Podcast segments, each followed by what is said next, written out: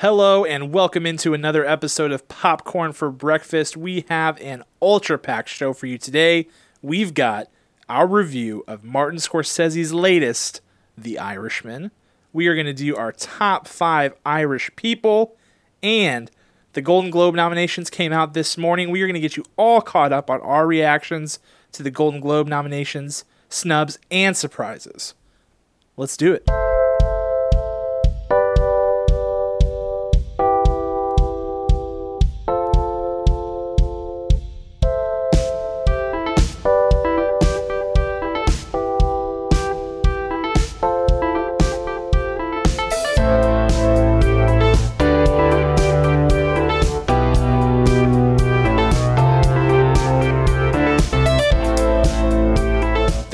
Joining us on another episode of Popcorn for Breakfast with your co host Kirk. Hello, hello. I am your other co host Cam, and I am extremely excited for this episode. We've got a total barn burner review today. I w- uh, is it safe to say that uh, The Irishman is the front runner for Best Picture? It's a big, Is big. it? Because I, feel like contender. everything I read, it's like The Irishman, The Irishman, The Irishman, The Irishman. mm-hmm. And and so whenever I'm watching this, I don't know. So I don't know if this enhances the film watching experience or not. But as I'm watching it, I'm like, okay, this might be Best Picture. You know, it's in my head, and I can't remember. I, I, I mean, there are a couple of times I can remember being like, oh, this could be it. This could be Best Picture, but I can't tell you if that like helps it, makes it better or not. You know. Mhm. Um, but this this one is definitely what I would consider to be the front runner at this point. It's Martin Scorsese. It's Robert De Niro, Al Pacino, Joe Pesci came out of retirement for this thing. like nine years out of retirement, Yeah. came back for this. Yeah, so this is a big deal. This is a big deal. Um, and it was on Netflix, which was awesome. Thank goodness. Yeah. It was it was on Netflix. Marriage Story was on Netflix. I know you and I both watched that. I am chomping at the bit to to review that movie. I know. When I told you that we should do Irishman first and Marriage Story next week, I thought you might punch me through the phone. I was heartbroken. I was That be- you wanted to flip it and do it the other way around. Well, and here's why, Kirk. Here's why. It's not because I think Marriage Story is better or The Irishman is better or whatever. It's purely because whenever I see a movie, I live with it. Mm-hmm. I live with it until something else that I see replaces it in my brain. And this is kind of the second time we've done that because we saw Knives Out and Frozen 2 at about the same time, Yep. almost. Yeah. And then now we're doing that again. We saw um, Irishman and Marriage Story. Yeah. We're just piling them on here. Yeah, I know. I know. And so I'm like, Marriage Story. So I watched Marriage Story on Saturday night Same. at like midnight. I finished watching it probably 45 minutes before you did. Okay. And I was just waiting for you to just Yeah. respond after it. Yeah, I, want to say I, I finished it at like one one a.m. or like 1.30. and I Yep. Mm-hmm. was like, this is incredible. Uh, like the, just the experience, not necessarily the movie. We'll talk about the movie, but I mean the experience of like, it's a highly emotional film, Mm-hmm. and I was watching it at probably at a time where I was emotionally vulnerable, just because it's late at Right. night on Saturday, you know. So it was an interesting film watching experience, and I had finished The Irishman earlier that day, so like lots of different things. But anyway, the point being, I've been living with this movie now mm-hmm. for multiple days because I haven't seen anything else since then that I'm like thinking about. Like I watched Silicon Valley se- series finale, but it's not like consuming my thoughts, you know. That should have calmed you down. Yeah, I mean it's yeah, I, it should have, it should have, but I can't stop thinking about that movie. I can't wait to talk about it. So it's gonna be uh, it's gonna be a good time. But we're we've got a lot of good movies coming up for you. It's the most wonderful time of the year, Kirk, Yes, it is. and and not just because it's the 23 days of Baby Yoda memes. That adds to it, though. This is day eight. When this episode releases, it'll be day nine. Who knows what both of those days have in store for us? Only, I mean, we do, but nobody else does. Mhm. And it's, of course, the holiday season with Christmas and everything else going on. But most of all, It's my birthday next week, too. yeah, of course, yeah, sure. Let me just hold off here. This is Yeah. the last time that our listeners will hear me as a 29 year old. Ooh, that's right. The next time Drink you it hear all me, in. He's gonna be like, "Hey, this is Kirk." I will age 80 years between now and next week. yeah, that's exactly what I mean. That's what I'm expecting. Is that I will come in here next week and it'll be like that movie, The Santa Claus, with Tim Allen, Yes. and you'll have gray hair and a gray beard. I'll shave in front of you and it'll pop back yeah, on. it'll yeah, and I'll just be like, oh well, Kirk obviously turned thirty, so Man. Yeah, drink it in, man. This is it Enjoy the youthful tones of today. because it's about to get a lot worse. Um, so yeah, what I mean, good job making this all about you. But Thank you.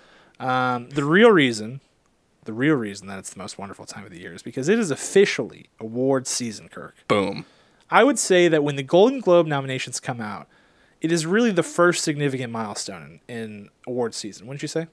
Absolutely. And today that happened. Right, right this morning, bright and early, I woke up to it. I kind of halfway forgot that they were coming out, and then I woke up at 7 a.m. and got on Twitter, and there were all these live streams, and I was like, "Oh my gosh, it's happening!" And so we are going to break it down for you. We're going to jump right into it. Um, so let's let's talk about this. I want to talk about the nominations. We'll go category by category.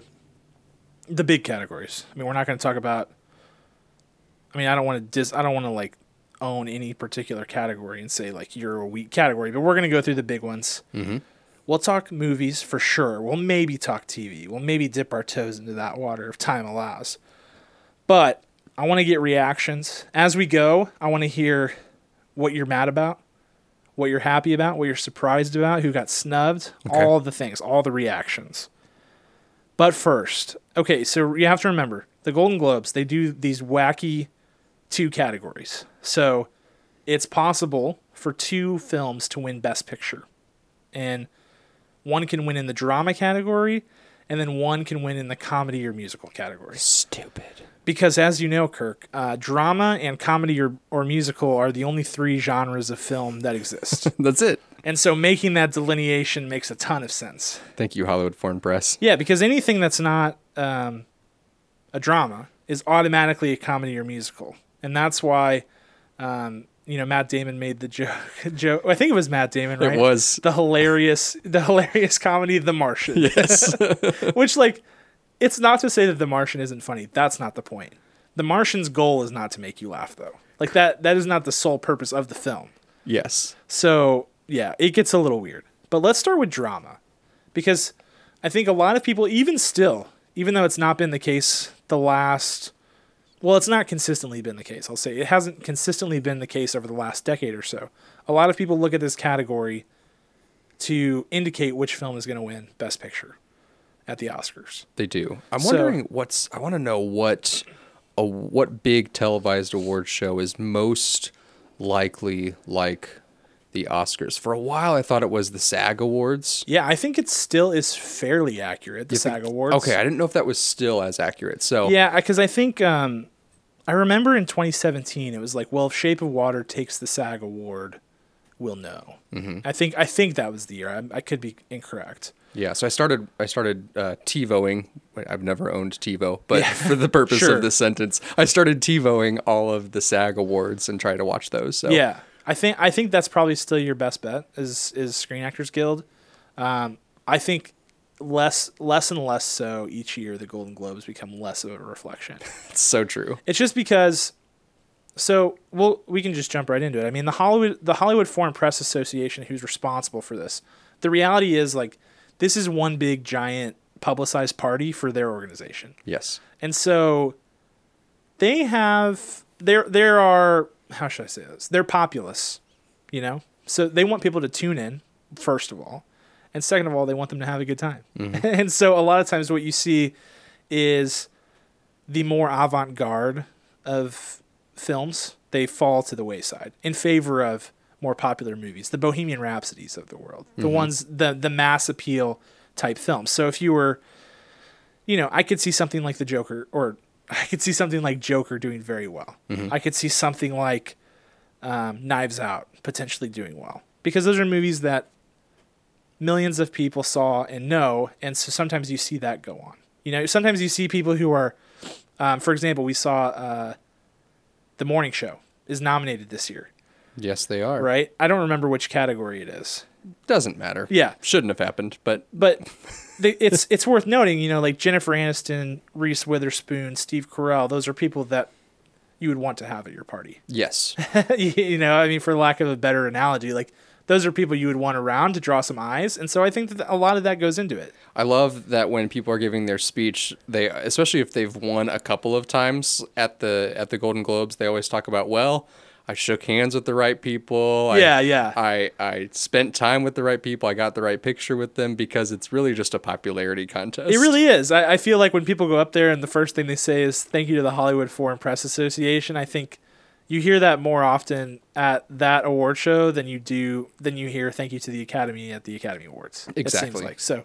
Um, it's it's interesting, but let's jump into the category by category breakdown. We'll start with drama, and the the five films nominated for Best Picture drama are 1917, The Irishman, Joker, Marriage Story, and The Two Popes. And The Irishman, Joker, and Marriage Story are all available for you to view now, whether that be in theaters or on Netflix, luckily enough. Mm-hmm. 1917 and, well, so 1917 gets its wide release on Christmas Day, and The Two Popes drops on Netflix next Friday. So, what that means is three out of five you can watch from the comfort of your own home. And that's pretty nice. I think that's a great, just forward moving excitement of technology Yeah. in the world. oh, it's huge. that's not a real sentence either. No, but it, it's it's significant because I think when um, when Amazon Studios started showing up with The Big Sick and Manchester by the Sea, um, I think Netflix's response was essentially "Let's go win the dang thing," and they're they're swinging hard. I think they have most of these nominations. I also I can remember years past when you and I have always tried to watch all of the uh, Oscar nominees. I've It done it for the last eight or nine years. Yeah, It costs so much money. and it's it's just really it put it it's a toll. yes. you know because you what happens is they don't get released until a week or two before the big show mm-hmm. and so it's not like this where we can kind of like oh i can watch irishman now and then marriage story and then the two popes it's like you end up watching eight of the ten in the last two weeks and you're just like your eyes are rolling in the back of your head Yeah, and you're like, wait, what movie did I saw see? And yeah, it's it's so frustrating. So this this layout, I'm liking it a lot. I know that there's been lots of tension in the Hollywood world about releasing to Netflix Yeah. and releasing to Amazon and is that cinema? And I'm I'm for it. I'm also for it. I think you know, adapt or die. You know, and I think that you know a lot. The most most entertainment is happening in the home these days, That's right. and so the theaters are still thriving. It's a still it's still a great. I think that's something that people underestimated. Not to make this too long of a tangent, but like people just assume that theaters would die in the advent of Netflix and all these other things, but our generation is very experiential Yes. and the theater is an experience. And the theaters, the theater companies who have done a good job of making an experience by getting bigger screens and getting the heated seats and the fancy food and all that, those are the ones that are winning.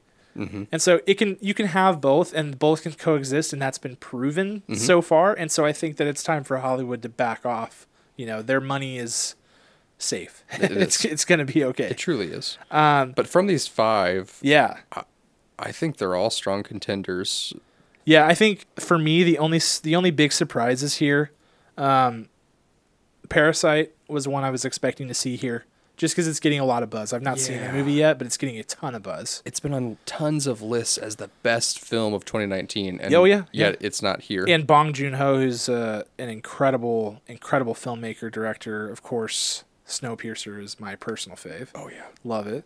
And uh, I was surprised to see Little Women not get a nomination. I think, and, and again, haven't seen this one yet because it hasn't gotten a wide release, but this was one I just marked as soon as it came out. It was like, oh, Greta Gerwig, Saoirse Ronan, you know, uh, Emma Thompson, or sorry, who am I thinking of? Watson, Em- Emma Watson. Gosh, Emma Thompson from Timothy uh, Chalamet, Ding Dong. Yeah. Yes, Emma Watson, Timothy Chalamet. The list goes on. I'm gonna call him Laura- Chalamet Ding. Yeah, that's fine. Every every time. That's Just that's that's okay. I mean, I'll tolerate it. Laura Dern. I mean, the list goes on. I, as soon as I saw that movie come across the ticker, I was like, "Well, that's Best Picture." So I was surprised not to see that one. But you know, time will tell. I think generally this category is mostly what I expected. Mm-hmm. Okay, let's move over to comedy or musical, which is always a wild card. Um, Once Upon a Time in Hollywood, Kirk. Is that one a comedy or a musical? that is not a comedy nor a musical. No, definitely not. So weird. Uh, Dolomite is my name, which that's a comedy. it's a comedy, straight up. Jojo Rabbit, which I have not seen, dying to see it, Mm-hmm. dying to. Uh, Knives Out, which I would say also isn't a comedy. Yeah, it it just doesn't. It can't be put in a box. Yeah, I agree. And then Rocket Man, which sure, that's a musical. Right. That's that's fair. So those are our top five there. Any surprises here? Yeah, just uh, Once Upon a Time in Hollywood. Yeah. it's, it's the new Martian. Uh, I don't understand its its placement, but I can't really sincerely think of things outside the box, and that's my problem. Once I see the list, I'm like, okay, and I can't think of all the other. Films Yeah, I mean, I was there. excited we got no Booksmart. Uh, I mean, I'm not excited. Sorry, I was surprised. I was surprised we didn't get Booksmart. I was surprised that this was a category I thought maybe like Hustlers would sneak in for some reason. I don't know. Because everyone like- loved it. yeah, and it's it's gotten really good reviews, and yeah, I mean, I think that's mostly it. I was surprised, and again, it's hard whenever you haven't seen the movie, but Bombshell has what appears to be the makings of a really good movie with that cast alone. Um, sometimes those things fall flat, but with Vice getting nominated last year, I thought uh, Bombshell, which is sort of in the same ilk, you know, might it, it seems like a similar movie to that. That maybe they would ride that wave. you Sure. know? Um, so overall, I didn't think that the Best Picture categories were all too controversial. I think obviously, Once Upon a Time in Hollywood is the strange outlier there. Um, there are plenty of movies that I think are deserving of a Best Picture nom that aren't there. I think Ford versus Ferrari is one that jumps out. Uh, the Lighthouse, of course, I'm I'm partial to that film. Yes. But there's a lot of competition this year, and so um, Knives Out being in there definitely surprised me. But again, if it, if it was any other award show, it would surprise me. But with it being the Golden Globes, I was like, yeah, that's that's on brand for them. I would say that I'm I'm wondering where Honey Boy fits into all of this because I've heard good things, but I think it's gonna get shut out, man. but I don't see Shia, and uh, I don't know. It's currently got a 94% on Rotten Tomatoes. So I, I think it's just wrong place, wrong time for that movie, man. I, I mean, just based on everything I've read, like it feels like that movie's on the outside looking in, and I think that we've had a couple of bad years for movies in the past, but this is not one of them. That's very You know, This is a really, really strong year, and there will be, sadly, some really good movies that just don't get a mention. Mm-hmm. Um, so that's the reality of it. Let's move into the acting categories. So again, these are broken into not only male and female, but also drama or comedy. So real quickly, best performance by an actress in a motion picture drama, um, Cynthia Erivo from Harriet, Scarlett Johansson from Marriage Story, Saoirse Ronan from Little Women, Charlize Theron from Bombshell, and Renee Zellweger for Judy. That's pretty much exactly what I expected. that makes sense. I think the only there was only one that I was surprised. I was surprised that Harriet got a nod. Um, haven't seen that movie, but also just haven't seen it get buzzed about. Um, oh, but I was, you know, I think with it being broken into drama, it gives them a chance. But I thought that um, Lupita Nyong'o was one that people raved about. Her performance in Us just being like one of the greatest things ever. Mm-hmm. And she doesn't appear anywhere on this list. And I will say I have not seen Us because it looks so scary. Yes. So yeah, let's give the award to Lupita Nyong'o because she terrified me before I even saw the movie. She could kill us all. Yeah, the whenever that poster with her eyes all bugged out, I was like, that's a hard pass. And then everything that I saw in that trailer, I was like, nope, nope, nope, Yep. not and, happening. And everyone was rooting for her. They're like, she must be nominated. And here we are, and here's a snub. So Well, we know she's got it too, man. I mean, she's a. But uh, the way I see this category is like, Renee Zellweger's gonna win, so it doesn't really matter. she's going to clean up. It's going to be unanimous. She's gonna win. She's gonna win here, and she's gonna win at the Oscars. Actually, I should have made my tattoo bet on Renee Zellweger Ah, that's true. because I would not be sweating it nearly as much as I am right now.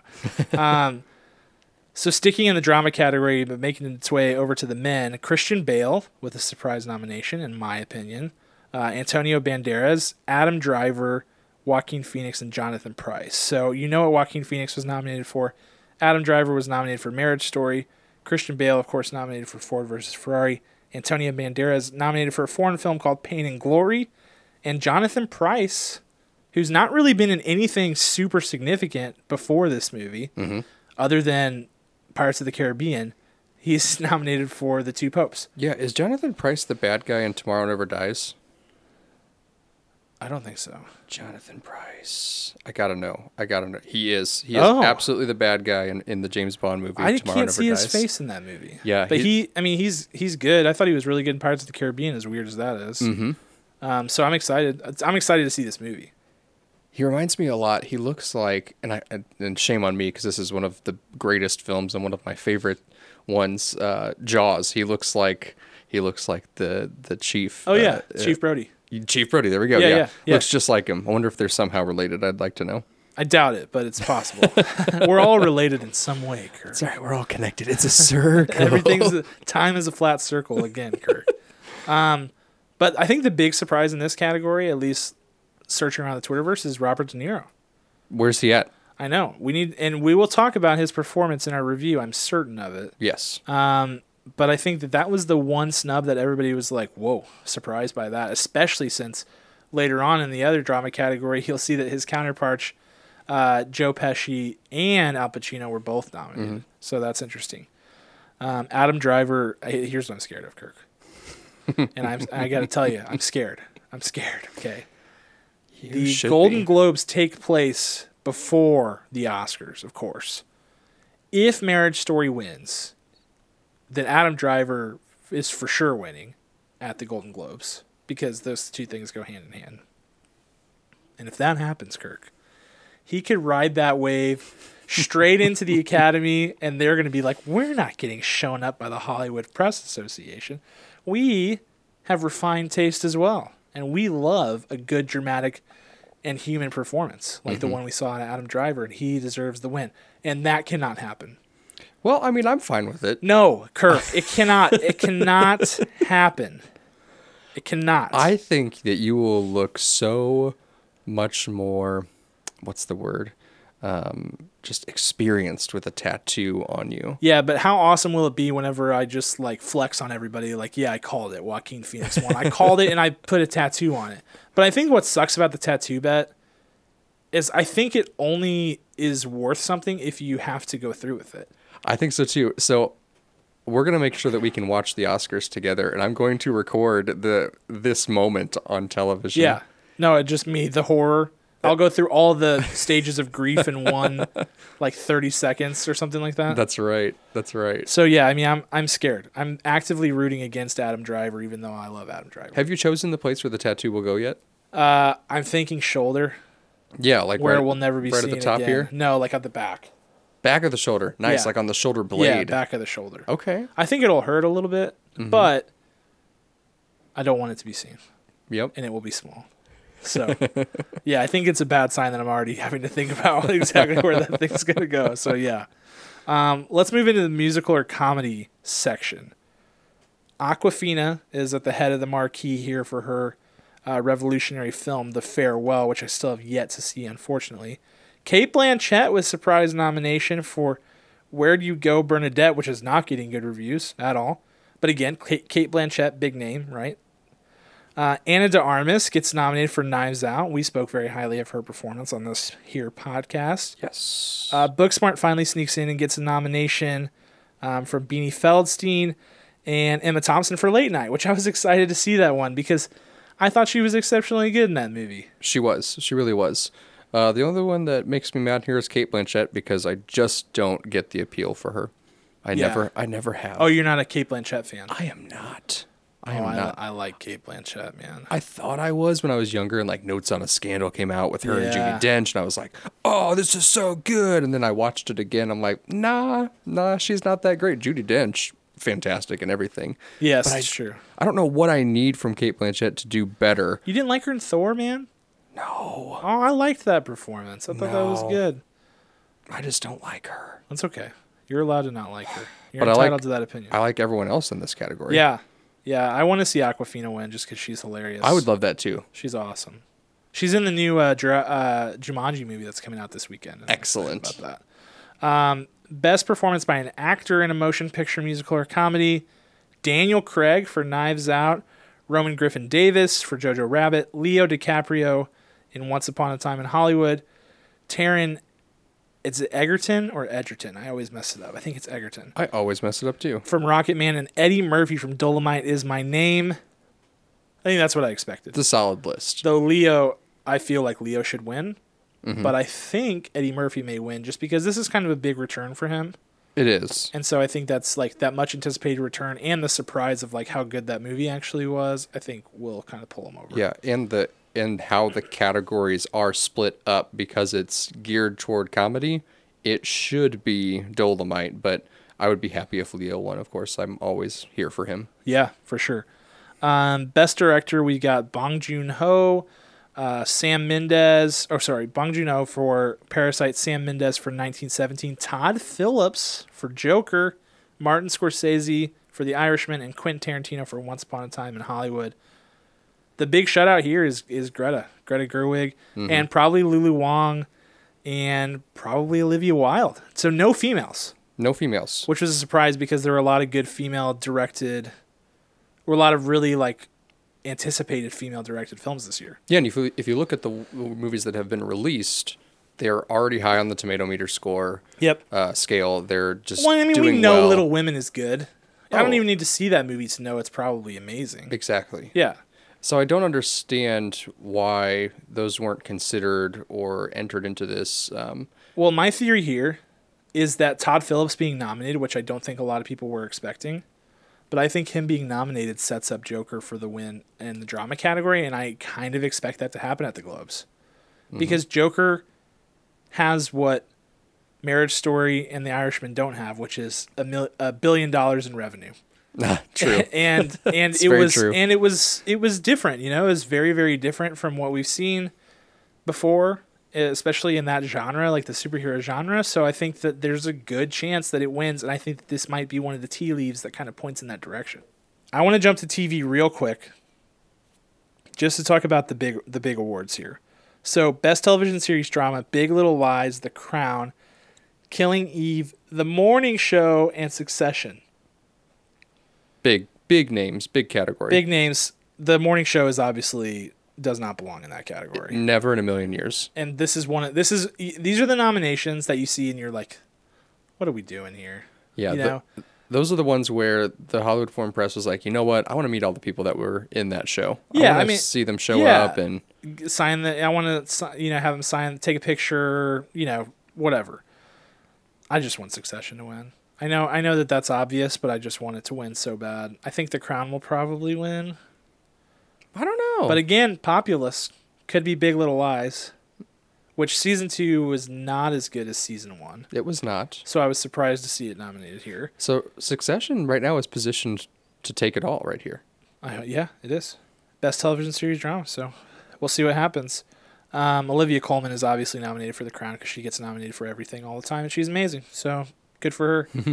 and Mr. Robot's still getting nominations. I didn't even know that was still on TV. To be fully honest with you, I watched the first like four seasons of that show and liked it. It was just one of those things that like fell off, and then I was like, Rami Malek, what? What? What's Yeah. happening? Um, so that's interesting. And Game of Thrones, I think, was the big shutout. No Game of Thrones. The Hollywood Foreign Press Association said no. So again, it's just like weird stuff. Like I know that like not very many people like season eight of Game of Thrones. At least that's what I've gathered. But overall, I mean, and then again, you have the morning show, which just makes it all the more questionable. Mm-hmm. Game of Thrones almost at this point deserves a nomination just for their track record. Yeah. It's like how Julia Louis Dreyfus didn't get nominated this year for Veep, which was the series, the end of the series, Yes. and she's been nominated like every year. Except for this one. Yeah. Wow. I'm like, but why? She deserves it just because she's been such a beast on that show this whole time. They were just looking for something new and shiny. They're like, what about this? What about this? You know. Well, I think yeah, Fleabag uh, came in Yeah. and is stealing all the awards, and I don't know. I think they maybe the voters just get tired of it. They're like, nah, it's one already. yeah, Give someone else a chance. Yeah, it's done. Okay, so lots of interesting things there. Anything else you want to talk about in the TV side? I'm just excited that Marvelous Miss Maisel is nominated again. yes, That's exciting for me. I'm excited for Barry. Rachel, Come on, Rachel Barry. Brosnahan. I want her to win again. Um, although that Judy Jodie Comer yes, probably gonna take it again because I've heard she's fantastic. That's a show I need to watch. Killing Eve. Yeah, Russian Doll is supposed to be pretty good too. So that's that's an interesting one. And I saw Dead to Me get a couple of nominations. I was excited about that because I like that show. It's a good one. Yeah. So overall, your take on the Golden Globe nominations? I think they got it right I'm gonna say eight out of ten kernels. They got it right. Eight out of ten. I yeah, I think I'm right there with you. I think I'm right at that level of satisfaction with this. Last year I didn't watch the Golden Globes because the nominations were a joke, Trash. just a total joke, and so it was the, probably the first time that I can remember not watching it. This year I will be glued to it. Mm-hmm. I'll make it happen and I'll watch it. Um, so that's the Golden Globes. Let us know what what got snubbed that you're mad about. That's usually what people are looking for here. Like, what is the thing that you're like, what? I saw this movie and this person was incredible, or this movie was great, and they didn't get nominated. I want to know because if it's that great of a movie, and I haven't seen it, I want to see it. So that is kind of like what's popping part one because it's news. You know, it's like award nominations. Let's jump into what's popping part two. Yep, the real. Oh, two pops. I see what you did there. Thanks. You're very clever, Kirk. but let's jump into uh, our real what's popping and talk about what's going on there. Let's see. So we had. Oh man, I'm I'm out of breath because we had so many trailers this week, Kirk. I don't know. Did did all the trailer people get together and say, "All right, this week, This is like this is trailer push week. shoot them out"? Yeah, let's just throw all of our best trailers out there and see who wins. That's right. We're gonna gauge what the audience wants to see, and then we're gonna reshoot things like Sonic the Hedgehog. Dude, but seriously, it is wild times this week on the trailers. Like I could not keep up. You and I were doing social media, and I was like, "Whoa, whoa, whoa!" Like, Trailer hold on. One trailer, two trailer, six trailer. Oh, So we're gonna go rapid fire on these trailers. I'm gonna list them all out first, so you know what's coming, okay. and then we're gonna talk about how we feel about the trailers. So our contestants today for rapid fire trailer review is Wonder Woman 1984, Ghostbusters Afterlife, which is hot off the presses, just came out today. Free Guy, which is the Ryan Reynolds uh, video game movie. Mulan, the live action remake. And the Black Widow trailer. Of course, Black Widow. Black Widow, baby. Yeah, you have to do that every time. It's a good one. I hope that's the theme. it should be. They should do that. it's got to be in there somewhere, It better be in the end credits. It's a it's an all time great song. at least, yeah, or some kind of montage or fight scene. Yeah. When we go to the red room, let's let's play it. I want to see it. Okay, so let's start with Wonder Woman 1984 because I think that's one of the big ones from this week. Thoughts on that trailer? I'm all in. Uh, my only question, my biggest question, is how does how does Steve Trevor survive? We don't Chris know how Steve Trevor is alive. That question certainly did not get answered in the trailer. That gives me hope though. Mm-hmm. Because I think if they would have like explained it, that would mean that the reason is pretty shallow, Yeah.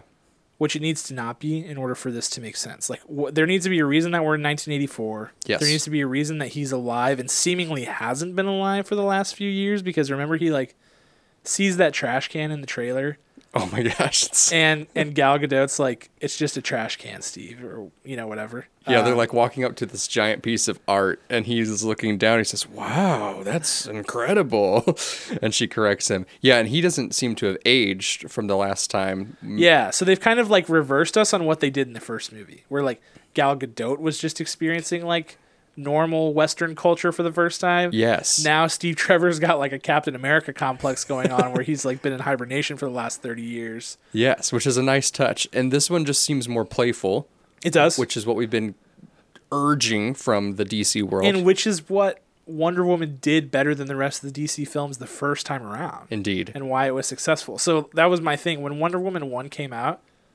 I was like, yeah, this is somebody at DC, some higher up at Warner Brothers was like, you need to go out there and make me a Marvel movie. Yeah. And Patty Jenkins, in her infinite wisdom, was like, I'll do you one better. I'll make a movie that feels like a Marvel movie, but feels distinctly DC. And that's what she did. And she's a genius. And she's doing it again, like, apparently, because it looks, like you said, lighthearted. It looks fun. It's colorful. It's almost got like a Ragnarok color scheme going on, It does. too. Yeah. Um, so it'll be interesting. My big concern, though, Kirk, it's our villains. Mm. I worry. I worry, and I like Kristen Wiig a lot. I just, I'm, I'm not sold. But is she the only villain in this? She's not. There's, there's another villain. I forget the guy's Yeah. name, but uh, as soon as I heard Cheetah, I was like, sweet Cheetah, this is gonna be great. Mm-hmm. Um, so it, it'll be interesting. It'll be interesting. I'm, I'm cautiously optimistic for this film. I'm going to go. I'm usually cautiously optimistic. I have faith in these two this time around, more Yeah. so than I did the first time. And I I'm ready for it. Okay. All right. I, like it. I want it to blow my socks off, and I think it can do it. Mm-hmm. This is the turning point. I say that with a lot of the DC movies, but I think this will be a real turning point. So if this so the DCEU is effectively dead. I mean, as far as we know it, they're they're basically saying like that didn't happen. I think so. Yeah. So if this is good, then that means DC's had two consecutive objectively good movies. And then you've got James Gunn's Suicide Squad movie coming out. So like we were talking about with the Joker, like we could be we could be trending that way. It'll be interesting to see. All right, next trailer. Ghostbusters Afterlife came out today starring Paul Rudd, Finn Wolfhard. Um, what are your thoughts on this one? My mind was blown. Yeah, I was expecting this to be your typical sequel garbage. You know, I mean that that sounds degrading, Mm-hmm. but not every sequel is bad, obviously. But this just felt like a money grab type sequel. Yes. But then I'm watching this trailer, and I didn't know anything about this project, just to be totally honest with you. And it's looking good cinematically. They're building up a nice story. All of a sudden, Paul Rudd's here, and they're flashing things across the screen that say from writer director Jason Reitman, and I'm like, oh, hold on, yeah. we might have a good movie on our hands here. This seemed like your your typical. All right, the boys are getting back together. Yep. Let's have them come in, make their jokes, bring the the Michelin Marshmallow Man into this, and Yeah. it's going to be a good time. It's just going to be silly. No, this trailer delivered on such a different level than I expected it. I, I mean, when you had the the running temporary title as Ghostbusters 2020, I'm like, maybe that is the title. Maybe they're It not could, doing it could have definitely been. And now we have this very well structured, Yeah. thoughtful, exciting return to this franchise that has it's never been this way. This franchise has never looked like this Right. before. So super pumped. I'm very pumped. I'm very pumped. Jason Reitman is great. Uh, he's responsible for Juno. He's responsible for Up in the Air. Uh, love both of those movies. Loved the the movie Young Adult with Charlize Theron and uh, Patton Oswalt. That's a good movie. Mhm. It's gonna be fun. It's I, I mean I'm I'm I'm very optimistic about this movie. I trust Paul Rudd with my life. Yes, Friend of the pop. Friend of the pop. Oh, the biggest Mhm. of friends, and he's from Kansas City. That's like really? a stone's throw away from here, man. Oh wow. Yeah, Maybe we, maybe he'll come this way for Christmas, doubtful. and he can swing by the studio. I mean, I'll call him, but the last time I did, he didn't answer. Yeah. Such a jerk. I shouldn't even say that because then it sounds like he did something mean, and I don't think he's actually like capable of doing anything mean. I think he's probably just incredible. he's not. He's Yeah. he's immortal and he's incredible. Yep, he's the best. All right, that's Paul Rudd talk. we should do we should do a total Paul Rudd podcast where all we do we it's weekly still still a weekly podcast Yeah. and we just talk about the developments in Paul Rudd's life that week and we watch we watch like one Paul Rudd movie or television show Yeah. And we talk about it. Speaking of Free since, form. since we're on this Paul Rudd tangent, Yeah. I just want to say that you know from time to time Paul Rudd pops into my time my timeline, As he should. and um, I saw the wonderful clip. Paul Rudd has been trolling Conan O'Brien for years. Oh yes. What he does is he goes on and he's like, I got a clip. He's like, they wouldn't let me show it on any other show but yours, Conan. And what I've got for you today is a clip of me in Avengers. I shouldn't be showing this to you, so strap in. And then he shows a clip of the horrible film Mac and Me. There's a child rolling down uh, in a wheelchair a giant hill, and he falls off a cliff into a waterfall. And this alien pops up, and he just turns around and makes these whistling noises And that's the end of the clip. and that's the end of the clip. And he does not show the actual clip of the film. And I was like, you know what? I haven't seen Mac and Me since I was a kid, Oh no. and I watched it, Oh no. and I took notes on it. Oh gosh. So if we ever review it, So we need to uh, maybe maybe we need to release it on the the the website, the actual website. yeah, Maybe we should like watch one bad movie a month and blog it. and just blog it. And it's just bullet points. It's like, why is this happening? I can't believe this is real. Yeah, stream of consciousness. Yeah. Yeah. So I like it. I hope we can do that soon. But if you haven't seen Mac and Me, it's Jennifer Aniston's debut. Ooh. You got to see it. Blink and you'll miss her, but it's it's great. Yeah, and if you just don't want to watch Mac and Me, but you want a good time, just Google Conan O'Brien Mac and Me, and it's you'll you'll get a good laugh out of it. It's pretty fun. Um, all right, so that's Ghostbusters Afterlife. Next one up, Mulan, Mm-hmm. which I'll give you my thoughts on this trailer. Give it to me. if ever there were a Disney animated film that I thought would translate really well into a live action, it's Mulan. And I so I kind of dig where they're going with this because it feels like a more dramatic retelling of Mulan, which Mulan the story of Mulan definitely suits itself for that. And I'm kind of here for it. I mean, I generally don't like the live action remakes, but I I dug what I saw. And Yeah. I I want I want that more dramatic retelling of the story. And so it seems like they might actually deliver on that. Yeah, and there was all this um, kind of back and forth about not having Mushu in it. However, the latest trailer had what was kind of Mushu like. It was more like a phoenix Yes. than a dragon. Right. And so we know there's not going to be any musical numbers in this, but you're right. The the story of Mulan is so dramatic and to inject that onto screen and have these epic samurai fights Yeah. is really exciting. And they had a um, they had a trailer that came out literally minutes before we came into the studio Oh. that I didn't get to watch yet, but they said that it had reflection in the trailer, like a probably like just a symphonic version of the Yeah. song since they're not singing it. I don't believe they're singing it in the movie. Um, so it's interesting. I think that I think I like the heavier tone for this movie. What if they troll us and they've marketed it as Yes. there is no music and then we get into it and they do all the songs? I would be bummed, but I yeah, I would be okay. I I would understand, but I would be bummed. I really do want this to be like. I want them to approach it as if we've never seen this story before, mm-hmm. because it's a great story and one that really, again, really lends itself to a dramatic live action film, and so I'm excited for that.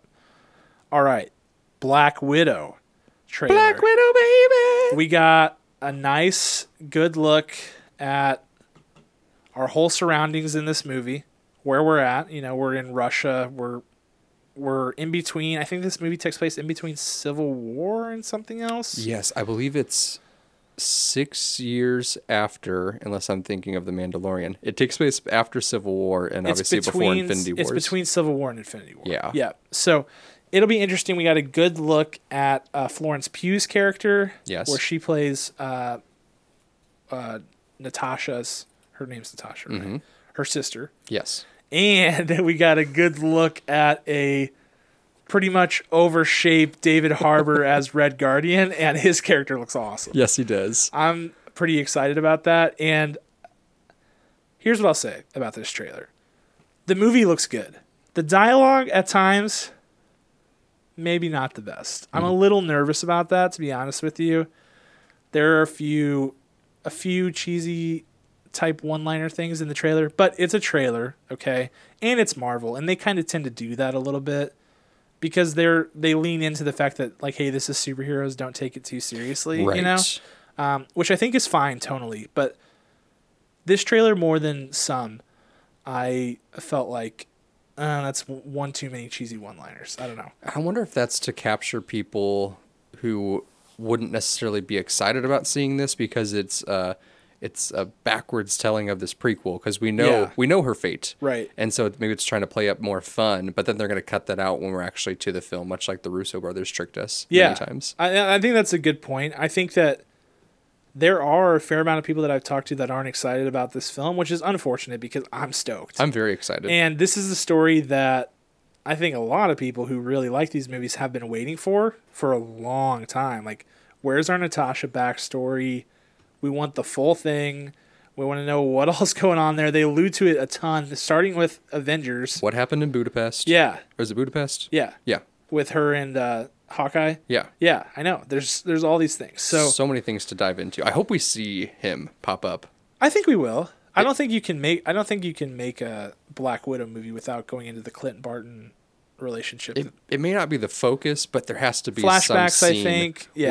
where either it starts with that and then they move into everything else, or they end with it. I think so too. I think there's going to be plenty of flashback action going on, and I think since they've mentioned that one so many times, like it should appear. So Yep. I'm really hoping this acts as a really good like jigsaw piece into the Marvel puzzle, and maybe connects to like uh, Falcon and the Winter Soldier or like some of those other stories that we're going to start weaving in. Yes, please. So I'm overall I'm very excited about it. I didn't think the trailer was the best trailer, but I'm excited about the movie.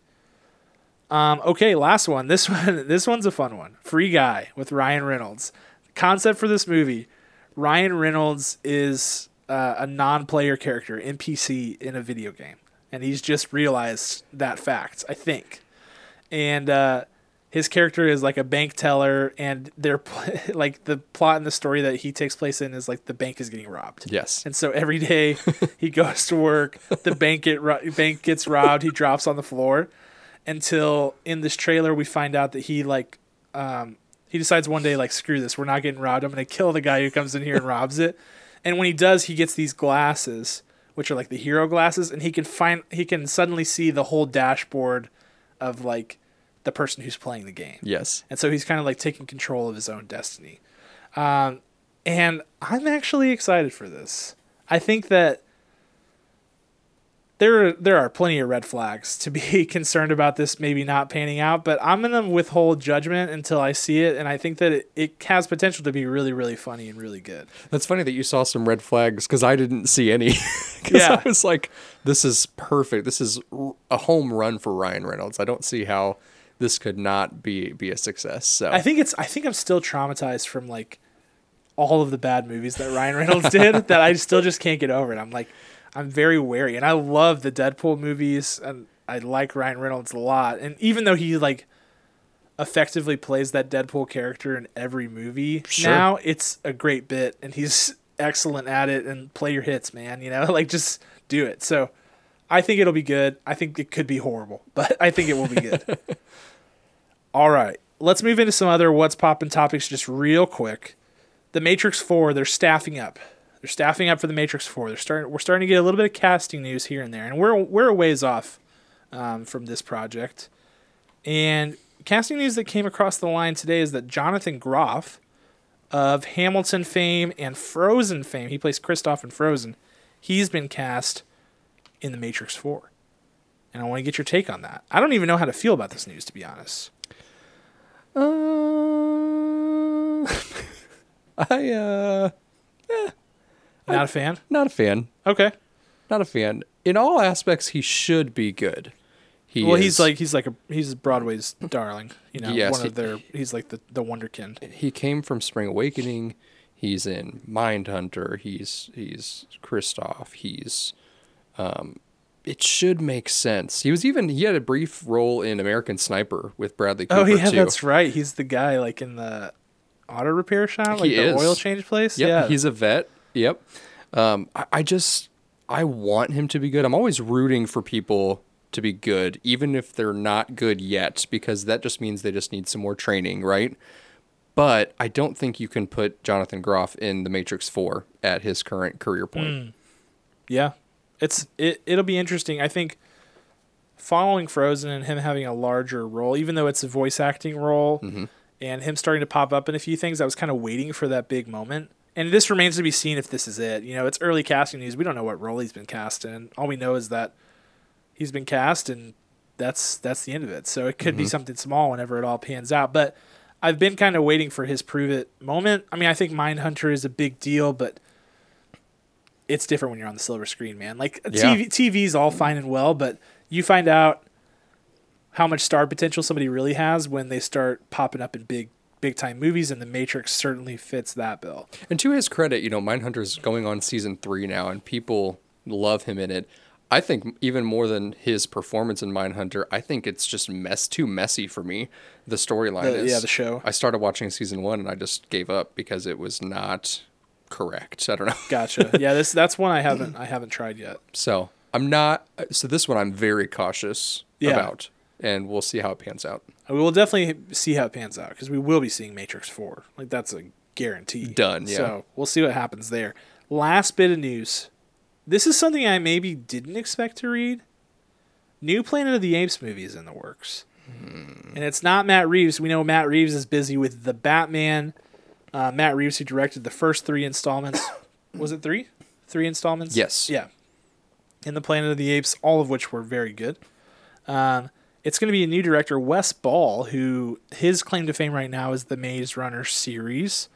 Um, and what's interesting is when this news came out earlier last week, all of the reports were unclear on if this was a reboot, which would be shocking. and frankly horrifying, or if it would be a continuation. And so Wes Ball is saying, think of this as the next chapter, the next installment. That's still super duper vague language. Um, the first, the so those Matt Reeves Planet of the Apes movies, they played like a trilogy, and it felt very final Yes, at did. the end there. So I don't know when he says next installment is he saying spin-off? Is he saying direct sequel or or is this like is this like a Fear of the Walking Dead situation? you know, like here's what was happening on the other side of the world. Like there were still apes. I don't know. I don't know. Uh, Like, what are your thoughts on this? I don't see how you continue this story. Like you said, it was very final. It was very neatly tied up, um, for better or for worse. Just the story made sense. The whole arc, uh, those films were fantastic. They had a clear beginning, middle, and end. I don't, I don't know how you go on from that. Matt, or what's his name? Wes Ball. Wes Ball. Yeah, Wes Ball. I, I just have fear. I have fear.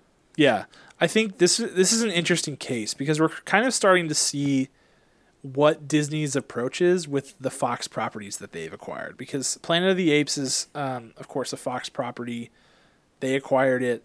They had, whenever they uh, bought Fox out, there were all these projects that were in flight, and Disney was kind of playing the role of like Joaquin Phoenix and Gladiator with the thumbs up, thumbs down on if they were gonna like accept the project or kill it. you know? I, I hope that they just had Joaquin there, sitting in a chair. It's Bob Iger. Bob Iger's got like one of those uh, Leaf- halo, crowns. yeah, things around his head, and he's sitting in a chair eating grapes, and he's like, thumbs down, Simpsons movie two, thumbs up, Planet of the Apes, you know. Oh. But I think what we're seeing, and maybe is somewhat surprising for Disney, but probably not, is like they're saying, "Show me the money." You know, like if the project's gonna make money, we want it. And the Planet of the Apes movies have done exceptionally well, especially considering. I mean, I would for one was shocked they were able to churn out three Planet of the Apes movies, do a really good job, and make a lot of money doing it. Um, so I think Disney just sees this as a cash opportunity, and they're like, ah, "Let's see what we've got here." So should be interesting. Yeah, not excited. All right, let's move into our review of The Irishman. A review, Kirk, that you have been waiting for. How long? How long do you think? I think years. Probably at least. So we started this podcast five months ago. I would say you were for sure already wanting to review it at that time. You know, you know that meme of the of Rose from Titanic. Yeah. it's been eighty four years. yeah, that's, That's how you. I feel. Yeah, that's you. Okay. as soon as I heard this was coming uh, into play, I I had inadvertently already uh, finally watched all three of the Godfathers when I heard this news. and I was like, uh, "Sweet, let's go!" And I watched as many mobster movies and Martin Scorsese movies as I could. So So did you see? Did you see Taxi Driver? I did. Okay. What other, what other Martin Scorsese's did you hit up? Uh, I saw Raging Bull. I saw Mm, Casino. mm-hmm. Um, uh, what's it? What's it called? Shoot. Once Upon um, a Time in America, isn't that the one that you said? Is that Scorsese? I did No. watch that. That's not Scorsese. But Um, that's a big long mob movie, just like this, right? Yes, it's like four and a half hours long. It's got Robert De Niro, James Woods in it. Um, what what's it? Oh my goodness, The King of Comedy. That's I King saw that Comedy. as well. Yeah, The Departed. I mean, you had probably already seen The I Departed. but had, Yeah. and sometimes I just throw it on for fun. It's fantastic. you know for bed, as I've talked Are you a before. cop? yeah. Yeah, so this this was very exciting. November twenty seventh was like a holiday uh, Yeah. to me. Here we are. I mean, it was a holiday, right? The day, the next day. Oh, the next day was Thanksgiving. Mm-hmm. So it was Skanksgiving. two holidays with one another. There. Yeah. Happy Skanksgiving to you, Kirk. Skanksgiving. Okay. the Irishman. Synopsis it up for me, Kirk. Do it. This was a difficult one to synopse Indeed, because, as we all know, it's based on a true story, it is. and I've just been waiting forever. So Wait, wait, real quick. yeah, We didn't talk about this before. What are the ground rules here? Because this is historical yeah, basis, and we do spoiler free. Re- re- we do spoiler free reviews on this podcast, Kirk. Mm-hmm. It's part of our core being. It's who we are. yeah. This is a tricky one because the whole idea of, or you know, investigation, I should say, of Jimmy Hoffa, because this movie is about Jimmy Hoffa, Yeah. is that no one truly knows what happened to him. Yes. And there's all these conspiracy theories out there, including and not limited to that he is still alive roaming the earth. Yeah, I'm gonna At- say that's a big no. He's probably 104 if that's the case. I think he's very dead. One way or the other, I think he's dead. Uh, so yeah, that it's tricky on how how we're going to discuss what. So I think we can lay out there that Jimmy Hoffa disappeared. I think that's Yes. that's known history. I didn't. I mean, I personally didn't know that heading into this movie, but it is something that I wouldn't have been mad knowing going into this movie. yeah, it's something often joked about uh, in basically every sitcom or movie at Yeah. some point where they say, "Oh, we found Jimmy Hoffa's body," you know. Right. And so I think that's where we'll leave it. We can talk about how we can talk about the fact that Jimmy that Jimmy Hoffa disappears at some point in his life. yes. But we won't talk about how they divulge such information in this movie or how they execute that. Right. Okay. That, that's fair. Let's let's do that. I like that. Well, let me rewrite my entire tweet. And, I'm just kidding. You're like Jimmy Hoffa. he dies by this. He gets he gets his arm chopped off by a helicopter and then a helicopter falls on top of it, destroying all the evidence.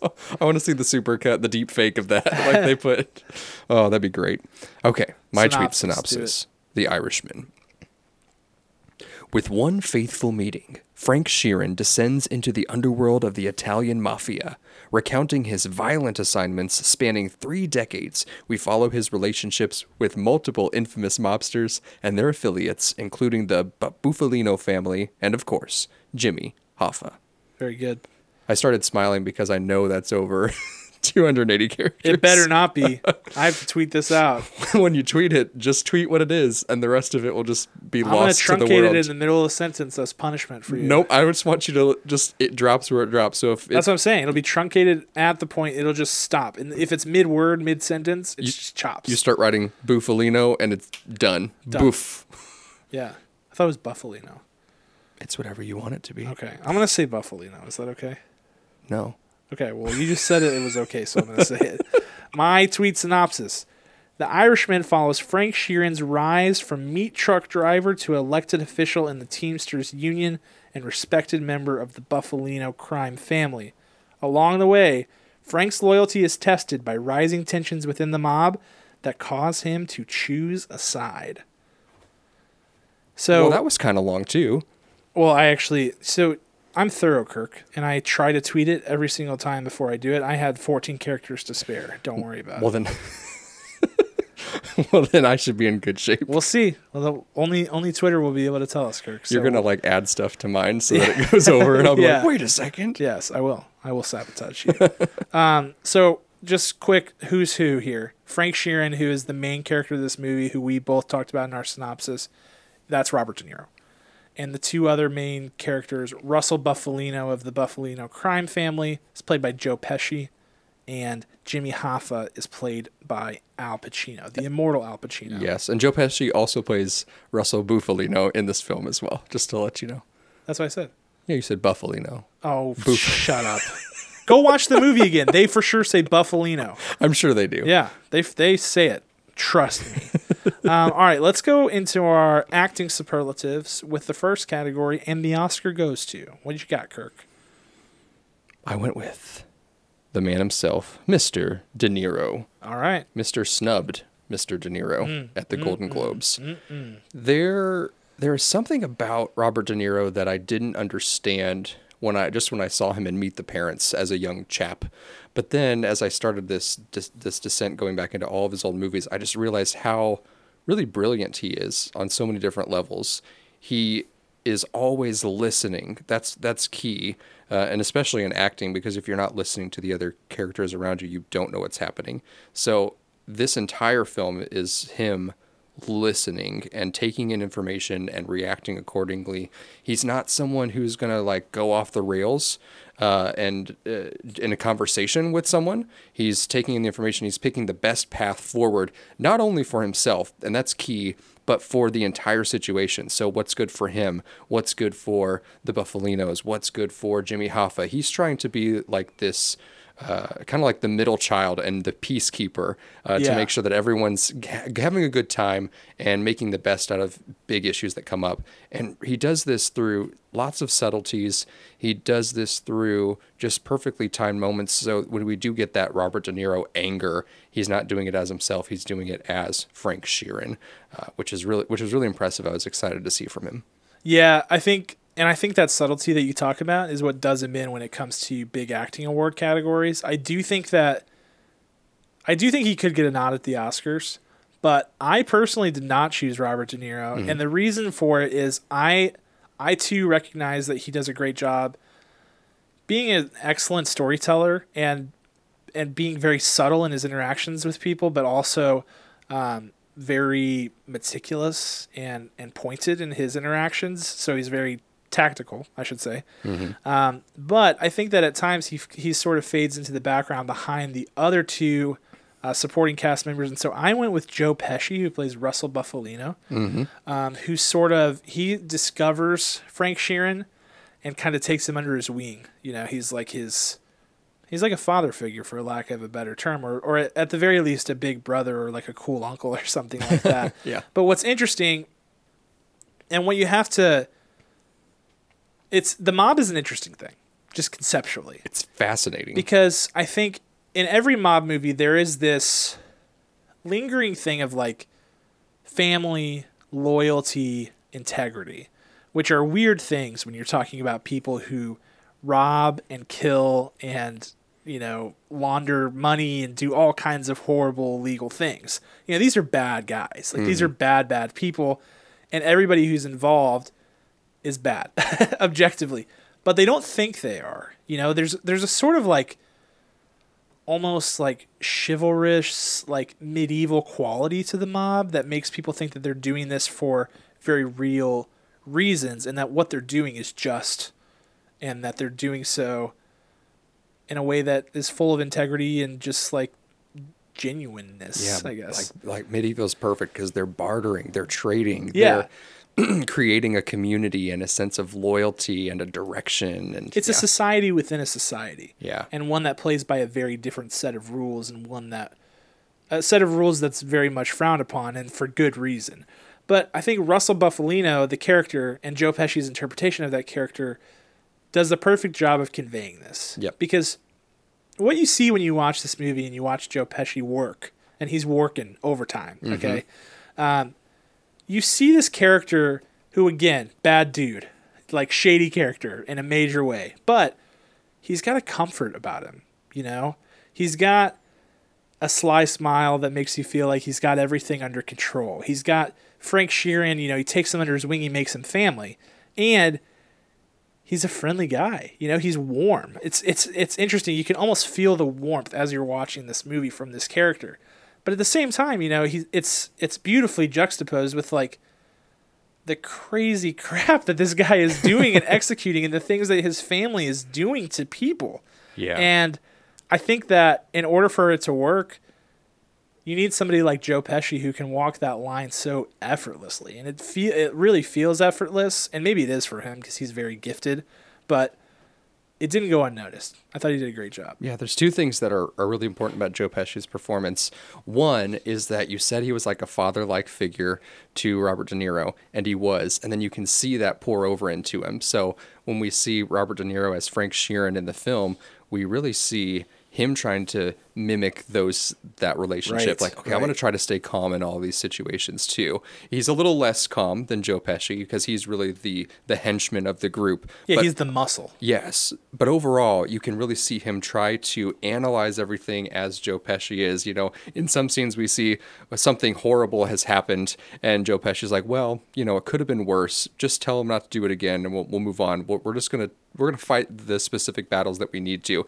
And you see Frank do that as well uh, in Rob, in Robert De Niro's performance. That's excellent. That's fantastic. And then the other thing is that what's so funny is that you know one of the biggest roles that we've seen Joe Pesci in, uh, obviously in Home Alone as one of the wet bandits. Yeah. you see this this guy who's just like screaming and angry, and he can't contain himself how much he hates Macaulay Culkin, and then you see just this. I, he is in the power seat and he has everything he needs and he is the puppet master and he's so calm about all of it Yeah. while doing all these things it's such a cool uh, difference fr- from what we've seen all he's he, he's also very similar in lethal the lethal weapon series he's right, like just right, yeah. screaming curse words and ah, like you can't shut him up but in this one he's what he's the person people come to and he's the counselor Yeah, for sure. Um, so good ones there. Let's jump into Scene Stealer. Who uh, who stole the show for you that you maybe weren't expecting? uh, mr al pacino my scene stealer Yeah, good call. this was an easy one. Uh, I almost actually I went back and forth on him and Robert De Niro for the best actor spot, but Al Pacino, I've seen him in so many different facets uh, of his career, good, bad, and ugly, and this one just seemed so well fit for him.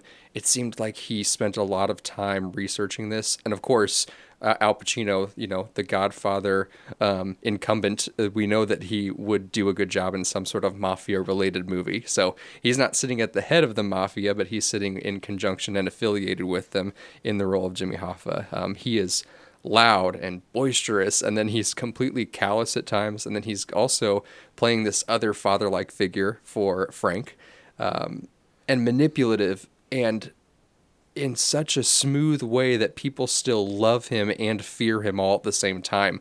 Like there wasn't a moment where you were really mad at him for the choices he was making. Again, all wrapped up in that mafia community society uh, mentality. But you, he was definitely an anti-hero that you're like kind of rooting for. You're like, maybe he won't disappear at the end of this right. movie. He's charismatic. Yes. And that's that's the important thing about Jimmy Hoffa is that this guy, and they explain this in the movie, was one of the biggest names on the block. You know, he was a household name. Everybody knew who Jimmy Hoffa was, and you don't get to that point without charisma. Yes, he really just was able to um, make you feel so at ease when when you were around him uh, until you weren't, until you crossed him, and then you you had a problem for sure. yeah, definitely.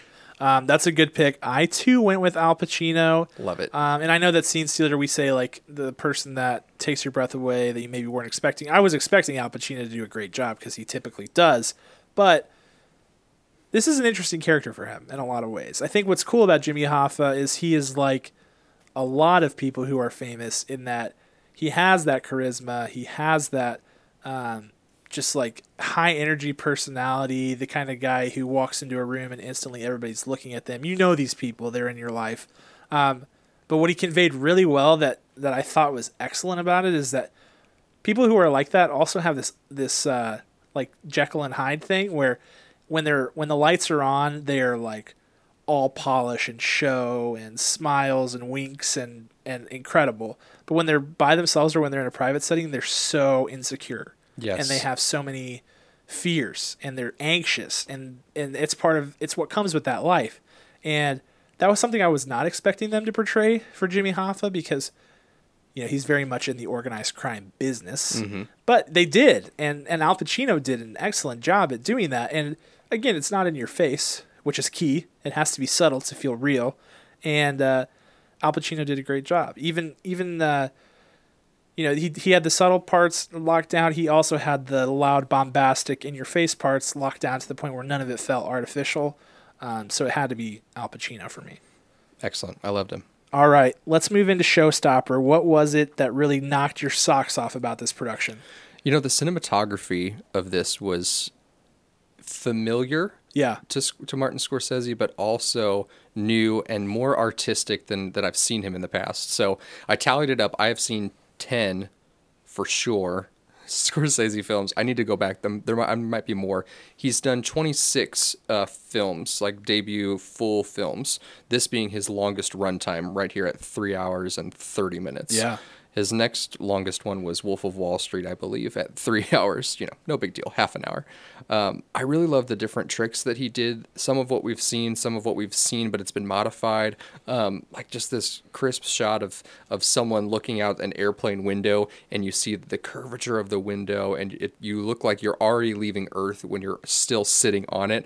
Thought that was a brilliant shot. Yeah. Um, just uh, that again, that character looking out on the tarmac. There are these different blurbs. This is really fun. He's done this in past films where he puts text on the screen at completely random moments, and this was done so great. I, I just want to talk about this because you see blurbs throughout the movie of other mobsters that we don't really get to investigate or talk about, but other mobsters and how they ended up dying. And usually it was a horrific way because they were either being kicked out of the mafia or they left the mafia or they crossed someone in the mafia. I loved that. Um, and then what was really special to me, and this this trick of storytelling more so than cinematography, was there's a part in the movie where for a solid 30 minutes um, there is no background music played. Yeah. And I thought that was really incredible because Martin Scorsese does a really good job of usually there's there's always a score going on from the moment the movie starts to the end and to have this this play out like that was really incredible, incredibly well timed and I- just thought it was again his most artistic piece that I've seen to date. So here's a question for you because Yeah. you bring up the cinematography.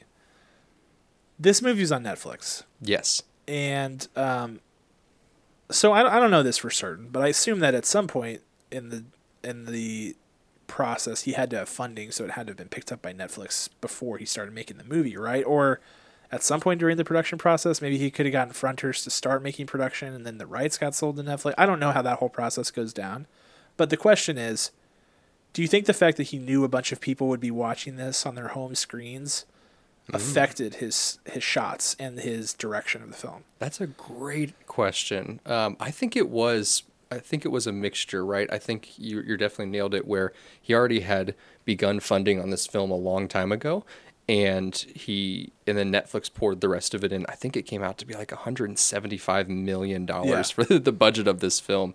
Uh, I think that's a great question. I, I don't know the answer to, but it would be really impressive to know if that impacted how he I shot it. suspect that it did. Yeah. I suspect that it did because while this movie was very cinematic in nature, um, and I was talking to Kevin at work about this today, you don't get the sense from the shots that he took that you were missing things from not having it in that wide form, that big giant wide format. Mm-hmm. It, it almost seemed like it was optimized for home viewing in a way, Yeah. Uh, because a lot of the shots um, I noticed a lot of the action was taking place near the center of the screen, Mm-hmm. And even in those like, I guess you would call them like landscape shots or like some of those wider shots, um, you still have a lot brought towards the middle. So you wouldn't, you don't get the sense that you lost anything from watching at home. And I kind of wondered about halfway through this marathon of a movie, I started to wonder, did he direct this for Netflix? Like it's kind of an interesting thing. Yeah, was it? Yeah, did you did you have like you know sixty inch TVs and thirty inch TVs and tablets and phones in mind rather than just the big screen? Yeah, it, it does make me it does make me wonder, and I'll I'll get into it a little bit later in my director shoes, but it do, it does make me wonder about medium and Yeah. and not just medium, but where how you view it and and how that plays a role in the film. Well, well, you know what? When Paul Rudd stops by, we'll have Marty come by too, Yeah. and we can just discuss Well, this. we did we did save a chair for Marty early on. Yes, Marty, Paul Rudd, JJ, we're in good yeah, shape. we'll just have a little panel, a little little crosstalk. that shouldn't be too hard to arrange. I think it's fine. We Yeah. need, we need a bigger table, but For, yeah. We will need a bigger table, but you know, for them, we can make that up. okay, my showstopper. I'm going with the narrative. Going with the narrative, um, and obviously, uh, Steve. I have a hard time pronouncing his last name. There's a lot of consonants in there, but it's some sort of Italian last name. Starts with an F. Yep. Uh, let me. Let, will you will you look that up for me, I Kirk, will. while I'm while I'm struggling here? Um, the writing of this movie was done by someone other than Martin Scorsese, but certainly with his guidance, and it was very much a collaborative process. But this movie's three and a half hours long. The narrative has to be good. And while I didn't agree with all the choices, so let me let me clarify that comment. There are some things in here that are not plot essential. Can we agree on that? There are some there are some things that happen in the narrative that are not plot essential. They they are maybe you could argue character essential, but there are things that happen that are not plot essential. Definitely character essential. And so there there are things that happen that I was like, eh, three and a half hour runtime. Maybe this could have been a little shorter if they nicked that or nicked the other thing. But it's consistent, right? It's it's very consistent. It's tight. It's flawless in terms of There's no inconsistencies. There's no weird chronological mix ups or anything like that. Where he places things in the story makes exactly it, it makes perfect sense and how he's executing it makes sense for what he's doing. Like I said, everybody's gonna watch this and have their own opinion. There were a few things where I was like, ah, I would have maybe cut this part out and done more on this or whatever. But as far as what Martin Scorsese was trying to do, he executed to a T. I mean, he dotted every I, he crossed every T perfectly, and he told the exact story that he wanted to tell. Which sometimes, especially when you're making a big long movie, mm-hmm. you you see directors kind of get lost in the edit. You know, they're like fiddling and tinkering with it so much. Obviously, Martin Scorsese is seasoned, so I don't expect him to make that mistake. But I am always impressed at how perfect his movies end up being at the end, and this one is certainly no exception. The narrative flows really well, and by the end, you're like, okay, I get the story you're trying to tell. I dig it. Good job.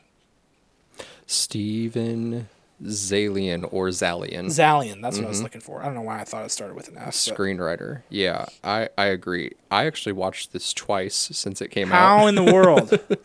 Are you still watching it for the second time as we speak on your iPad? Um, yeah, I'm on the last like 30 minutes. I was minutes. say, like, how is that possible? I'm watching it as we record this right Yeah, now. Like, sure. oh, look what just happened.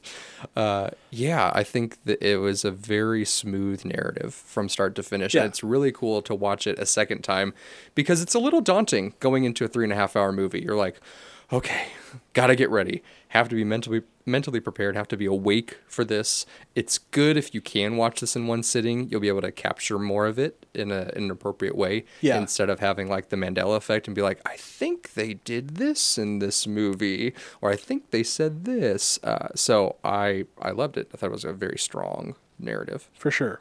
Um, let's go into director's shoes. Not to, uh, this is a big shoes to fill, if you will, Kirk. The, the big giant shoes of Martin Scorsese, who obviously knows a lot about film, but now we have to critique him and see Mm-hmm. What we would change. No pressure. No big deal at all. We're just as intelligent as him. Yeah, I mean, I, I don't want to brag, but I could probably do this.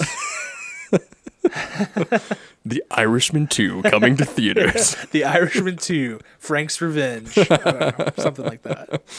oh, I'd pay for that. Um, so this is t- this is tough because Yeah, you can say that again. this uh, you probably have the same one. Maybe you don't. I don't know. If I had to change something about this movie, I would have not done the de aging. I th- Okay. I think it was incredibly distracting to the film. Interesting. Um, I think that there are a couple. So, like we saw in It Too, they used some de aging effects, and it's popping up all over the place. of course, Gemini Man did a little bit of it, and that was terrible. Uh, looked like the the the graphics from N64's GoldenEye. Yeah, you know the villains. sure did. But the de aging, I think it just didn't quite hit the mark for me. Um, because they do them in, in three different versions, you know, 30 years old, approximately 50 years old, and then more currently, and then even a, even a later one for Frank too.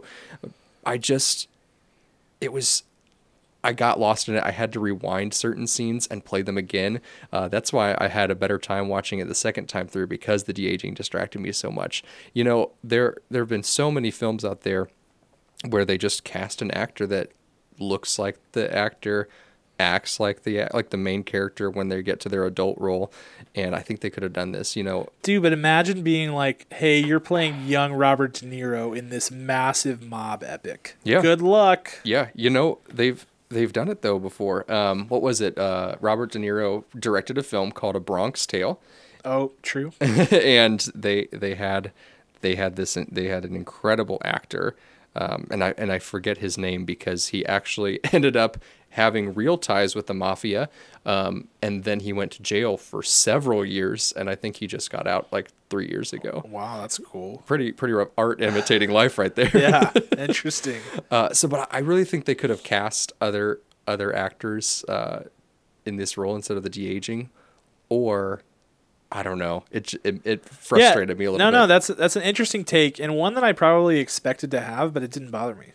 It- Yeah? like it didn't, and and I I typically have my eye out for that stuff. Mhm. But it's it's probably one of those situations where you're like expecting it to be bad, and then whenever it's not as bad as you thought, it you lose focus on it. You're just like, Yeah. yeah, okay. Man, I think that I was an issue with me sometimes when they were in the same time frame, they looked completely different. Sometimes it would be de-aged Robert De Niro at 30, and then it would be de-aged Robert De Niro at 30 without the CGI effects, just with makeup.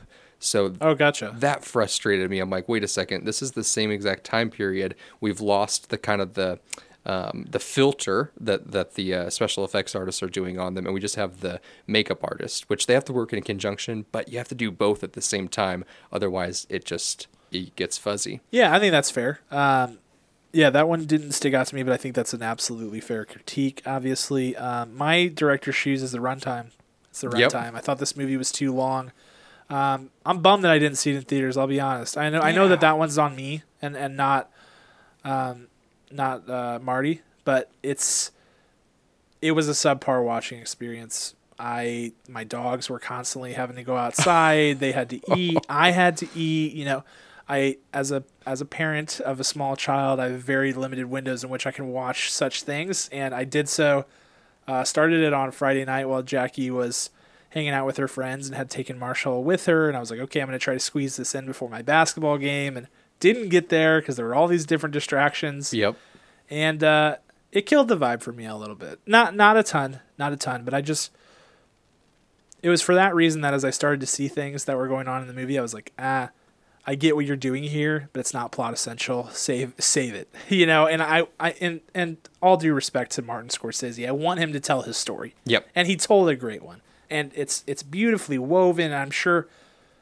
I, it wouldn't have the same effect if he cut out some of those character only build out moments, but uh, it may have killed my vibe a little bit just from it being too long. Sure. And so I wish it would have been I wish it would have been shorter and I wish I would have gotten myself to the theater November 1st to go check this thing out, but um, it's a small critique, but it and and maybe I think people will hear it and be like that's a lazy take, but it's uh it's true. It's I it was a bit too long for me. Hey, it's a commitment. I mean, I was worried about Endgame at three hours. Yeah, sure. It's three hours. Yeah. and um, it, you know it was well organized and great. I, I mean, there are probably scenes in that that you could shorten, but three and a half hours, Yeah. you got to be sure that the momentum is cranking the entire time. for sure and i think that i think that your warning um, of make sure you got the time shaved out to see this thing is is one that we should take heed of for sure as we you know if anybody hasn't seen this movie yet just take that criticism into mind because i think it can affect your watching experience in a in a fairly significant way Rumor has it that the director's cut is four hours.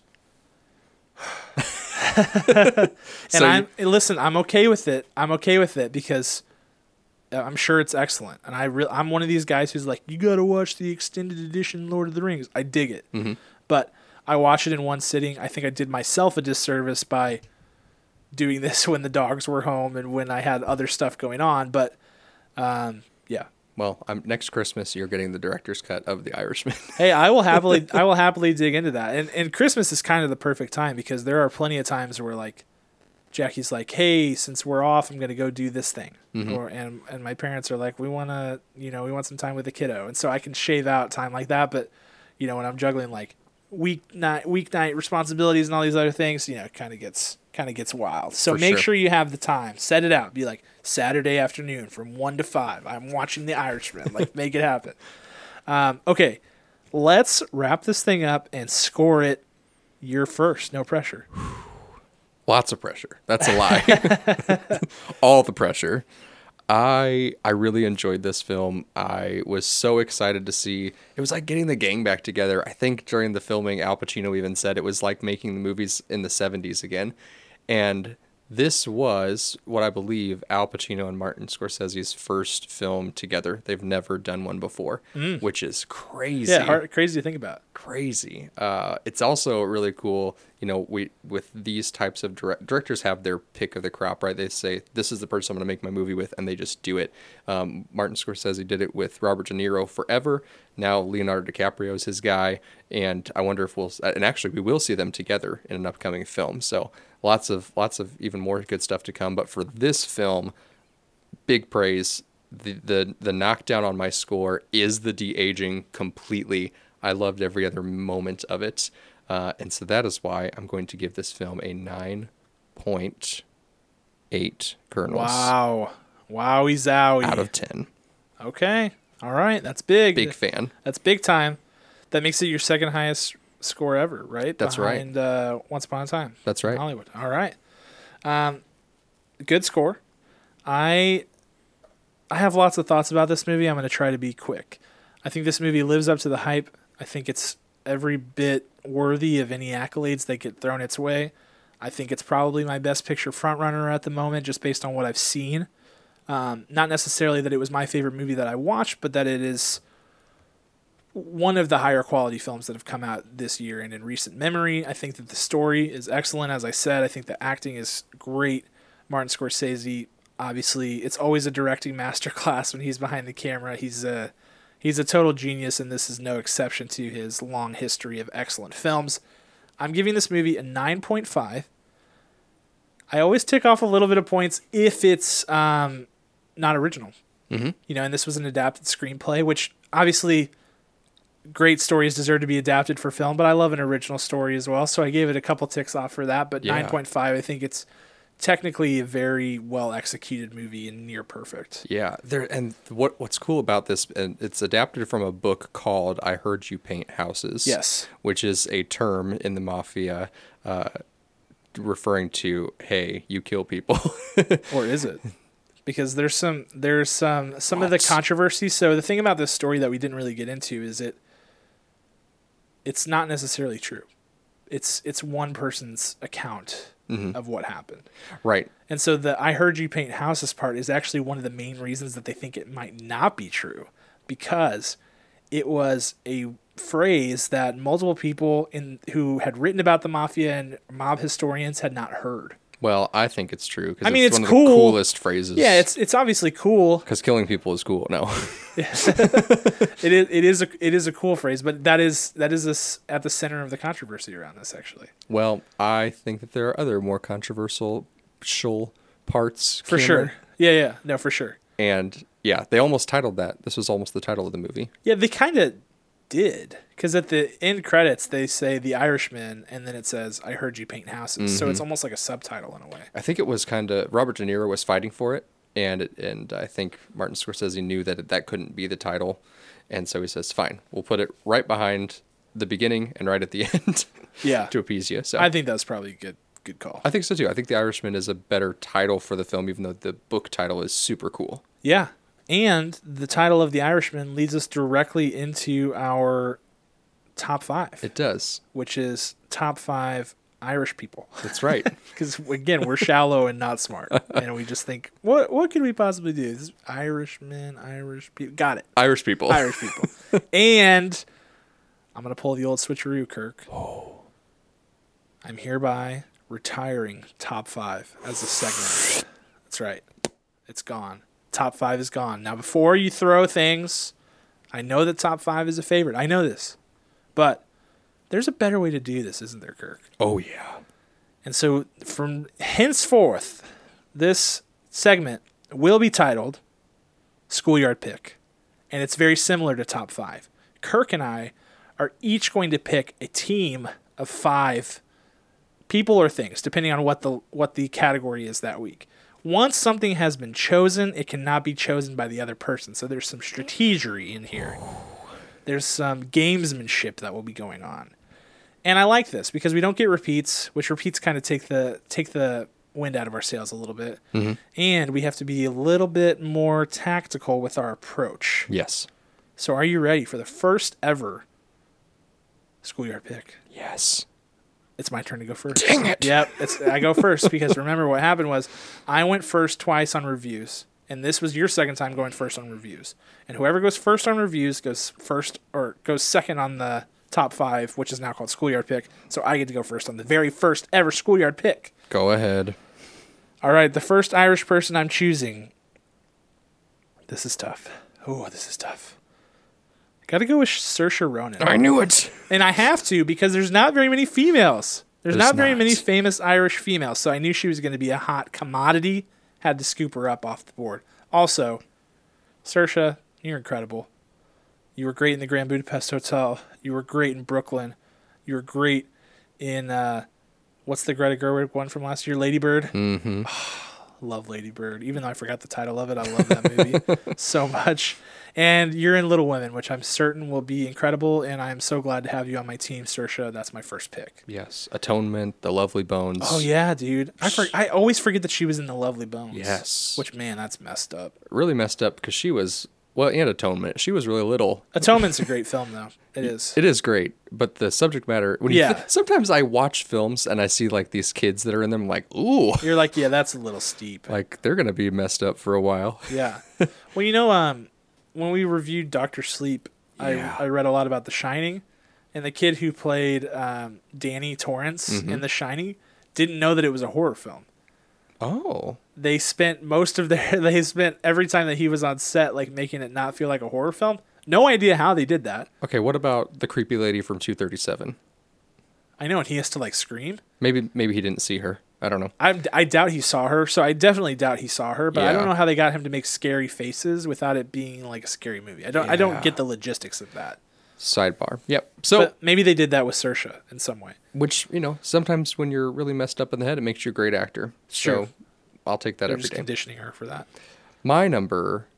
Oh, did Your we say five? No, no, your first pick My first pick. in the schoolyard schoolyard So uh, sorry. schoolyard pick. Yeah, So used to the old ways. I know. I've got to go with Sir Kenneth Branagh. It's a good one. Mine for the taking. Writer, director, actor extraordinaire. Everything. Uh, Kenneth Branagh directed the first Thor, which people don't give it enough credit, and we wouldn't. Yeah, I agree. We wouldn't have Thor without that introduction. The way he did it, it was it was beautiful. Um, even if you didn't like it, go back and watch it. and You'll appreciate it more. He played Hamlet. He played um, Benedict in Much Ado About Nothing. He's a huge Shakespeare um, genius and uh, advocate, and one of the reasons why I love Shakespeare so much because I am part Irish, and he is full Irish, and so I look up to him. I feel like if I, uh, I feel like if I shaved my beard, I might look like him. We'll see. Maybe It's I possible. Can, maybe I can do a side by side. He was in Dunkirk. Yes. He was in uh, the Murder on the Orient Express. He actually directed that and starred in it. Yep. He played Hercule Poirot. So Crazy name. he's an ambitious guy, and he, he you know what he delivers. And he's on my team. You can't pick him. I know I'm jealous. I am, but I get pick number two, and I'm gonna go with C.S. Lewis, the acclaimed writer of uh, the Chronicles of Narnia. He's a writer of many, many other things, but the Chronicles of Narnia are awesome. Yep. and he was good friends with J.R.R. Tolkien, who is also one of the greatest writers of all time. And I th- just thank him for his contribution of the Chronicles of Narnia, and I want the Chronicles of Narnia on my team, most notably Aslan. And also notably the chronic what coals of Narnia. That's right. The Chronic. What Coals of Narnia? yeah. So C.S. Lewis for the win. That's a strong, strong choice. Um, Yeah, I'm getting literary on you, Kirk. Are we gonna like battle these people together? I hope so. I like my team so far. like, what if we like put their faces on little bouncy balls and like chuck them at one another and just see I mean, it sounds time consuming, but it would be worth it. Every every week we do this? hey, whatever you want to do, Kirk, I'm I'm for it. Perfect. You just have to agree, otherwise I'm gonna be throwing um, a bunch of bouncy balls at you without your consent. I think that's illegal. My second pick is going to be. Okay, so I watched this Netflix show. Going back to Paul Rudd. Yeah, sure. called Living with Yourself. Uh huh. And there is an Irish actress on there, and her name is Aisling Bea. I think that's how you pronounce her name. Wow. Okay. And she did an incredible job on this on this show. I hope there's a season two. I would love to see more more of what she has and she brings to the table. And that I really don't know of what else she's been in, but I was really excited from the moment she came on screen and was able to um, play opposite of Paul Rudd. You know, sometimes it's intimidating to play opposite of people who've been in the biz and have been in the spotlight for a while. Yeah, and for she sure. had she had zero issue with it. So gonna go with Aisling Bea. Okay. Good pick. I mean, I think you could have made that pick later because I don't even know who that person is. But uh, yeah, it's a good one. It's a good one. Thank you. You've left the door open though, Kirk. That's all I'm Dang it. And I've got a whole list of Irish people here that I cannot wait to choose. Um, let's see. Oh, now I'm now I've got paralysis by options here. Who do I go with? I'm gonna go with Sam Neill because I love Jurassic Park. Yeah, he's great. And uh, Jurassic World 3 is coming out soon, and he's going to be in it, along with Laura Dern, who's exceptionally awesome, Mm-hmm. and uh, Jeff Goldblum, also awesome. Yes. so, yeah, Sam Neill for the win just because he's like, he knows a lot about dinosaurs and stuff. And I'm, I guess I'm mostly taking uh, Dr. what's his name? Can't remember. Oh, man, I sound like a bad fan now. I don't remember. Yep. But that guy. Though I like Sam Neill, I really enjoyed his uh, cameo in Thor Ragnarok. That was pretty funny. Oh yes, yes indeed. He was actually a long time ago in a TV miniseries called Merlin, and he played Merlin, and he did an excellent job. I watched it when I was a kid, and I still can't find if it's streaming anywhere. But bravo to you, Sam Neill. My next pick, gotta go with Colin Farrell, Oh, OG Irish man. yeah. he he's just you know I've talked about him before on the podcast about how he's just a sleeper pick. You know he came in he came in hot and heavy uh, into the the mainstream world of cinema and had some big flops and then went back to the indie world and did, is doing some incredible things. I'm always rooting for Colin Farrell. I think he's fantastic and I want him on my team. And now he is. Yeah, congratulations. Dr. Grant, by the way, that's the name that I was looking Grant. for. I don't know how I forgot that. But yeah, Colin Farrell is a good pick. Um, so I have two more picks left. I think so. Okay. I think I'm gonna go I think I'm gonna go actors the rest of the way here. Okay. Give me Cillian Murphy. Dang it. of Peaky Blinders fame. And he also plays the Scarecrow, and he's incredible in, in that and Batman Begins. And I guess the other two also. Yeah, he appears in all three of those movies. Actually. He does. Yep. So, uh, Peaky Blinders is really good, and he's in that, and he does an awesome job. And he he pulled. He was like one of the first people to like bring that haircut back that everybody has now, myself included, where it's like really short on the sides and Oh, long yeah. on top. Um, I remember watching that show in college and then going to my barber and saying, I want the Peaky Blinders haircut. and uh, he was like, say no more. say no more, fam. And so, yeah, thank you, Cillian Murphy, for the haircut that I still have to this day and for your awesome performances. He's just really, he's good in everything. He was in that movie Red Eye. You ever see that movie? Oh yeah, him and uh, Rachel McAdams. Yeah, that was a good one. It was Creepy. very creepy. Yeah. So Cillian Murphy, I'll take him. Okay. We've got. I've now have two picks. He was left. in Dunkirk too, He sure was. and he was great. I, Short lived, but good. he doesn't. And he was in that zombie movie. What was it? What's the big zombie movie that he's in? It was early on in his career. Oh, 28, 28 days, later. Yeah. Yep. 28 mhm. days later. Yeah. Yep. He is in that, and it's crazy. Yeah. Um, I'm gonna go with. This is hard. This is hard. I need to. I need to do a, a fact check real quick because I put someone on my list, and now I'm not positive Uh oh. that they are that they are Irish. I need. I need a blood test. I need a 23andMe. Uh oh. Um, I think that it's going to be correct, and it. I'm not sure, so I'm gonna skip that one. I'm gonna go with Martin McDonagh. I should have taken him. Yes. I should have taken him sooner, Kirk. Mr. Martin McDonagh is a playwright and director extraordinaire. He uh, is the director of Three Billboards Outside of Ebbing, Missouri. He also directed, wrote and directed um, In Bruges, one of my absolute favorite movies, also starring, wait for it, Colin Farrell. And it goes way back, my love for him goes way back to when he wrote a, a little play called The Pillowman, which is an extraordinary play. It's got like only four or five characters, and it will haunt your dreams for the rest of your life. But it is so well done. Uh, I just can't say I can't say any bad things about it because it's it's just incredible. So I got Martin McDonagh, and you're going down because he's crazy. Yeah. Yeah. He's one of these guys who um, pops into the world of like cinema and, and just does like a few projects here and there, and they're all like incredible. Yep. It's like that's not fair. like even really good directors and stuff have their misses, and he's just like, oh, let me just write a couple of masterpieces, no big deal.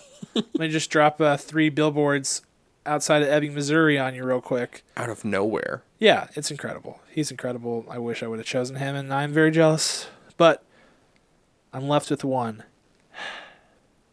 One pick. And I'm going with Domhnall Gleeson.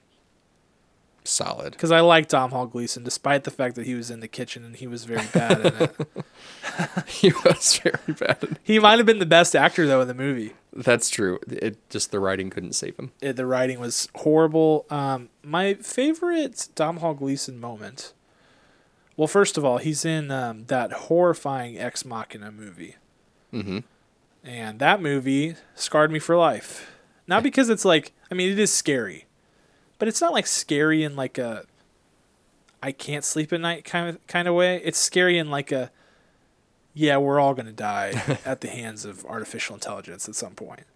And he's in that movie. He's Mhm. very good. He's in Star Wars, of course. He plays uh um why am I just terrible with names? But he's basically like Snoke's. He's General Hux. Thank you. Yep, there it is. Thank you, my own brain. Thanks for working for once. um, and he, in number seven, The Force Awakens, he screams at that crowd, and it's, I love it. I love it because like, I don't think that's overacting there. No. I think it's like they're supposed they're kind of painting them in the light of like the Third Reich. I mean, he's like screaming to this army of effectively terrorists. Like that's what the stormtroopers are. And I thought it was good, man. I thought it elevated Star Wars. I thought it was like, let's make this a little more serious. They're these are high stakes, and this guy's nuts. Yes. I think he's good in that. Um, he's in this crazy movie with Michael Fassbender. Oh, dang it. Michael Fassbender's Irish too. No, Kirk. dang it. Stay tuned. Anyway, he's in this movie where uh, Michael Fassbender's character wears a paper mache head all the time. That's right. I watched that movie when I had the stomach flu, and I was like, "What in the world is happening? Is Yes. this movie actually this weird, or do I just have a fever?" What's that movie called again? Um, It's just like the first name of someone like Paul Frank. or Frank. Frank. Paul. Yes. I'm just gonna keep going with first yeah, names. It's until- uh, it's Frank. Yeah. and uh, that movie is a trip. Our producer Ryan Spriggs is a big fan of it. I have not watched it myself. It's a good movie. When I watched it, I was like, again, had like 102 fever, and I was like, "What is happening to me?" Probably made it a little bit more trippier. It definitely did. I don't even know if I actually saw the real movie or if I saw parts of it, fell asleep, and imagined the rest of Yeah. it. I have no idea. All right, my final pick. I'm gonna surprise you. Are you not gonna? Are you gonna leave Michael Fassbender on the board? On the board, Oh, he's gonna be left, and we got to come up with something what we call them. Who's left on the playground? the They're- leftovers, The like leftovers. that HBO show. with Justin Theroux. yeah. Um, I'm gonna go with Mr. Bond himself, Pierce Brosnan. Ah, Pierce Brosnan. yes, indeed. Fun fact about Pierce Brosnan: he was considered for a role in The Irishman. Oh, I would have not seen it. I also agreed.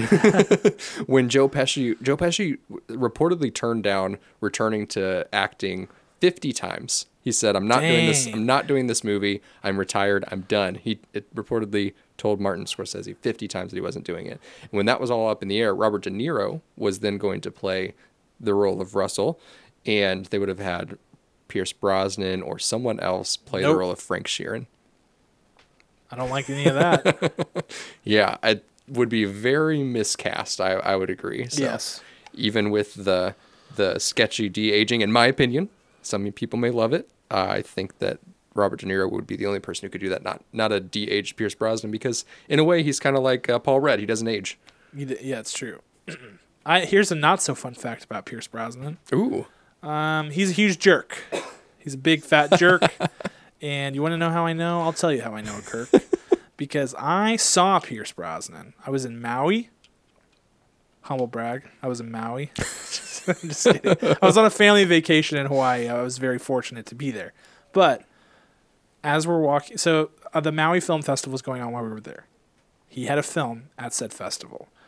Uh, myself and my sister in law, Lindsay, were very excited about the potential to see celebrities at while we were vacationing in Maui. We thought this is probably going to happen. We were so excited. yeah. Didn't happen the whole time we were there. But then we got to the airport. We're leaving. And who is about 30 feet in front of us but Mr. Bond himself, Pierce Brosnan? I was like, holy smokes, I love James Bond. I got to go get a photo with Pierce or, or just say hey or whatever. Right. And so I'm like, but and Jackie's like, you know, go talk to him, go talk to him, go talk to Pierce Brosnan, tell him you're tell him you're a fan. And I said, you know, I don't like to bother these guys. I don't really. Anytime I see a celebrity, I get a little bit spooked by it. The time would have to be just right in order for me to do it. He'd have to be like by himself, not getting mobbed by a bunch of people, what have you. So, kind of like hanging out in the terminal, and I see he and whoever he was with. I don't know if he's married, if it was his wife or whoever, but um, she goes into the bathroom. He's waiting outside. He's like scrolling Instagram or something. Mm-hmm. And I was like, you know what? Now would be a very non intrusive moment. I could just go introduce myself, tell him I'm a big fan, say my piece.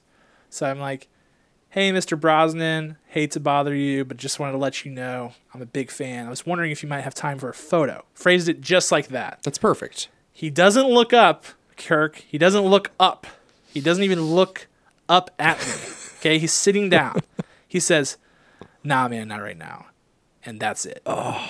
And I was like, you know what? You and, and let, let me be clear. If you're a celebrity, feel free to like turn down a photo. But I here's what I'll tell you.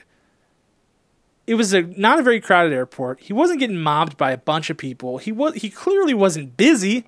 He just he was scrolling his phone. What if he was saving the world? No, he wasn't doing anything. and so I thought, you know what, this I'm being very conscientious of his time. And really I'm just I'm making a simple request. Like, hey, big fan, would love to get a photo. Mm-hmm.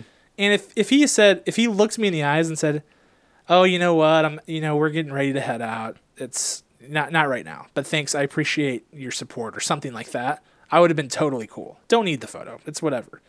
But to not even look up and to be like, nah, man, not right now, I was devastated. And I was like, well, you know what? Screw you, Pierce Brosnan. It's painful. yeah. That's jerk. painful. This Jerk. is me kicking his chair over. Good. Yeah, that makes me feel better. Thanks, Kirk. Hope you could hear that. All the way in Maui, Pierce. Right. So anyway, there's my Pierce Brosnan story. I and for that reason, I'm not a fan of him. Man, I'm really glad that they had um, Robert De Niro win this. Otherwise, we wouldn't have been able to watch this. Yeah, so you can have him, Kirk. You can have him for your stupid list. Hope- well, let's see you how you it. feel when he's on the the bouncy ball and I'm pelting you with Pierce Brosnan. it'll probably hurt as much as the time that he didn't even bother to look up from his phone at me. physical and emotional pain. Yeah, now I'm gonna go cry on the floor. All right, that is a wrap on our very first time doing schoolyard pick. Let us know what you think. Are you like, hey, we want top five back? Too bad. It's not. It's not coming back. I, I've decided this is done. I've decided this. This is over. So feel free to tell me, but it's gonna fall on deaf ears. um, but yeah, let us know if, if who who we should have drafted. I know Michael Fassbender is a juicy honorable mention that we should have picked up, but if there's any other Irish people that we should have called out. Yeah, you know, I, there's one that I want to call it. You know that creepy lady from uh, from the others and like the mom figure from Oh Four yeah, Brothers. yeah, yeah. She's got a crazy name, Fionnuala Flanagan. Mm-hmm. She's she's Irish. Just wanted to throw that Irish name All out right, at you great. that I can't pronounce. So we'll put her on the leftovers list. It's her and Michael Fassbender. yes. Great job. Um, all right, that is a wrap on this episode of Popcorn for Breakfast. We've got just a few episodes left in the year, Kirk. Uh, next time around, we're going to be reviewing Marriage Story. I can tell you that because we've both already seen it, and I'm dying to review it. Yes, indeed. dying to talk to you all about it. So, gives you a whole week to check it out on Netflix. I highly encourage that you do so so you can be prepped and ready to go for next week's episode. hmm Um, other than that, we are two weeks away from our Star Wars premiere. Is it even that? I think it's ten days. Oh, yeah. Yeah, sure enough. We're yeah. 10 days we're, away. We're almost a week away. We're getting there. So, Kirk and I are getting all prepped. We've been working on trivia. We've, we were just talking right before we started recording about the trivia prizes. We're very excited. Um, so we'll have all the details on when you should arrive and all of those things next week whenever we chat. But just keep that uh, keep that in mind. We got that coming up. Otherwise, thanks for listening to this episode. We really enjoyed having it. We had a good time. And if you have any hot takes that you want to share with us following this episode, if you watched The Irishman, just remember we're always here to chat on social, and uh, we want to hear from you. Other than that, big thank you to Ryan Spriggs who helps us produce this podcast as always, and to Ryan Spriggs and Brendan Aristad for our awesome theme music. We will see you all next week. Talk to you then.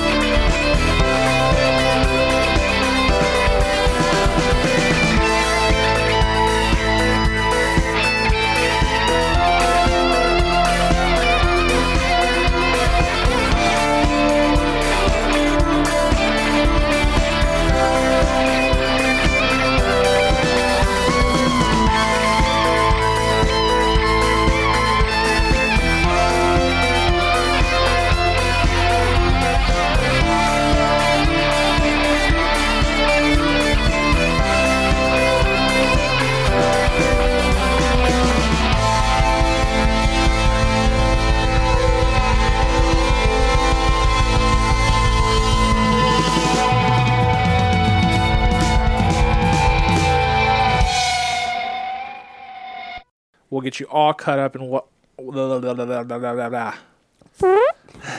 yeah, that was a big mistake. Big mistake. Huge. The fart noise was not because you, you were doing a bad job. It was to take the pressure off of you. no, yeah, it was good. Not like I was sitting here thinking this is garbage. this is farts. Just need to clarify. It's okay. If, if you were doing that, I'd be okay with it because I deserve it. You go home tonight, Jackie's. You're like, Kirk was really mean to me when we recorded today. Right?